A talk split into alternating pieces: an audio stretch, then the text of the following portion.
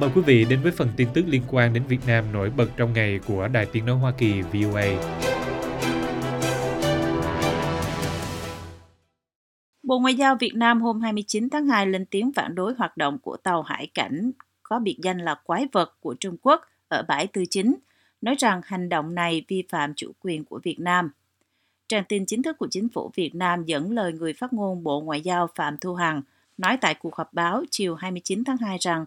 Việt Nam kiên quyết phản đối mọi hành động vi phạm chủ quyền, quyền chủ quyền, quyền tài phán đối với các vùng biển của Việt Nam được xác lập hoàn toàn hợp pháp với luật pháp quốc tế, đặc biệt là UNCLOS 1982. Bà Hằng nói thêm rằng lập trường của Việt Nam đối với bãi tư chính là nhất quán và đã được khẳng định nhiều lần. Bà nói thêm, Việt Nam đang và sẽ kiên trì bảo vệ các quyền và lợi ích hợp pháp chính đáng trên biển của mình bằng biện pháp hòa bình phù hợp với luật pháp quốc tế. Trước đó vào ngày 21 tháng 2, Atlas News và một số trang tin khác đưa tin rằng tàu hải cảnh khổng lồ thuộc lớp triều đà của Trung Quốc mang số hiệu CCG 5901 có biệt danh là quái vật, nặng 12.000 tấn, đã tái xâm nhập vùng đặc quyền kinh tế của Việt Nam để tuần tra ở khu vực gần bãi Tư Chính.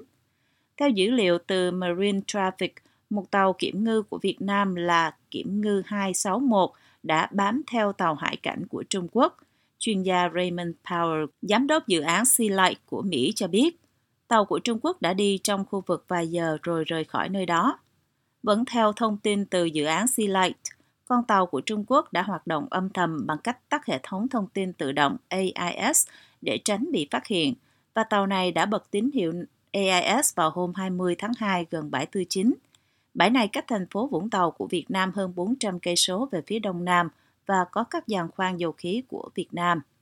Trước đó, tàu này đã tuần tra trong vùng đặc quyền kinh tế của Việt Nam trong khoảng thời gian từ tháng 12 năm 2023 cho đến đầu tháng 1 năm 2024, rồi quay về cảng Hải Nam. Sau đó, một tàu hải cảnh khác là CCG 5402 đã thay thế tàu này vào ngày 10 tháng 1. Tàu hải cảnh 5402 cũng tuần tra cả trong khu vực đặc quyền kinh tế của Indonesia và Malaysia trong những tuần qua. Đây không phải là lần đầu tiên Trung Quốc đưa tàu vào hoạt động ở bãi Tư Chính. Vào tháng 5 năm ngoái, tàu khảo sát hướng Dương Hồng 10 cùng với tàu hải cảnh Hộ Tống và một số tàu cá Trung Quốc cũng đã vào hoạt động trong khu vực này gần một tháng, khiến Bộ Ngoại giao Việt Nam phải lên tiếng yêu cầu Trung Quốc chấm dứt ngay hoạt động xâm phạm, rút tàu hướng Dương Hồng và các tàu hải cảnh, tàu cá ra khỏi vùng biển Việt Nam. Một đợt nắng nóng bất thường đang hành hoành từ ngày 9 tháng 2 đến nay ở miền Nam Việt Nam tác động rất tai hại đến đời sống người dân và nhiều hoạt động, đặc biệt là nông nghiệp. Các báo trong nước đưa tin, các báo trong đó có thanh niên tuổi trẻ nói rằng tính đến ngày 28 tháng 2, đợt nắng nóng gay gắt đã được 20 ngày và nhiều nơi kể cả thành phố Hồ Chí Minh đã chứng kiến nhiệt độ có lúc lên đến 37 tới 38 độ C.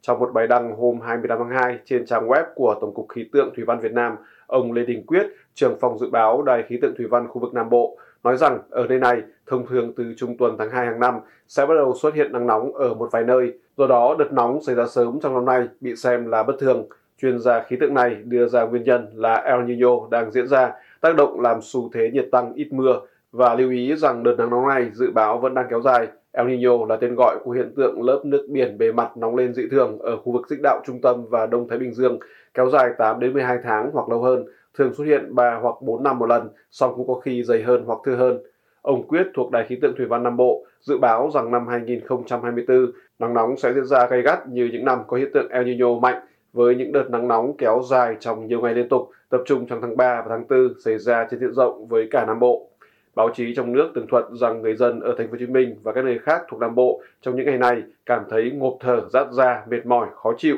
vì trời nắng chói chang thiêu đốt và bầu không khí oi bức. Qua báo chí, Đài khí tượng thủy văn Nam Bộ cảnh báo người dân cần đề phòng để tránh bị mất nước kiệt sức đột quỵ do sốc nhiệt khi tiếp xúc lâu với nhiệt độ cao. Bên cạnh đó, đài này cũng nhắc nhở rằng do ảnh hưởng của nắng nóng, độ ẩm trong không khí giảm thấp nên có nguy cơ xảy ra cháy nổ hỏa hoạn ở khu vực dân cư và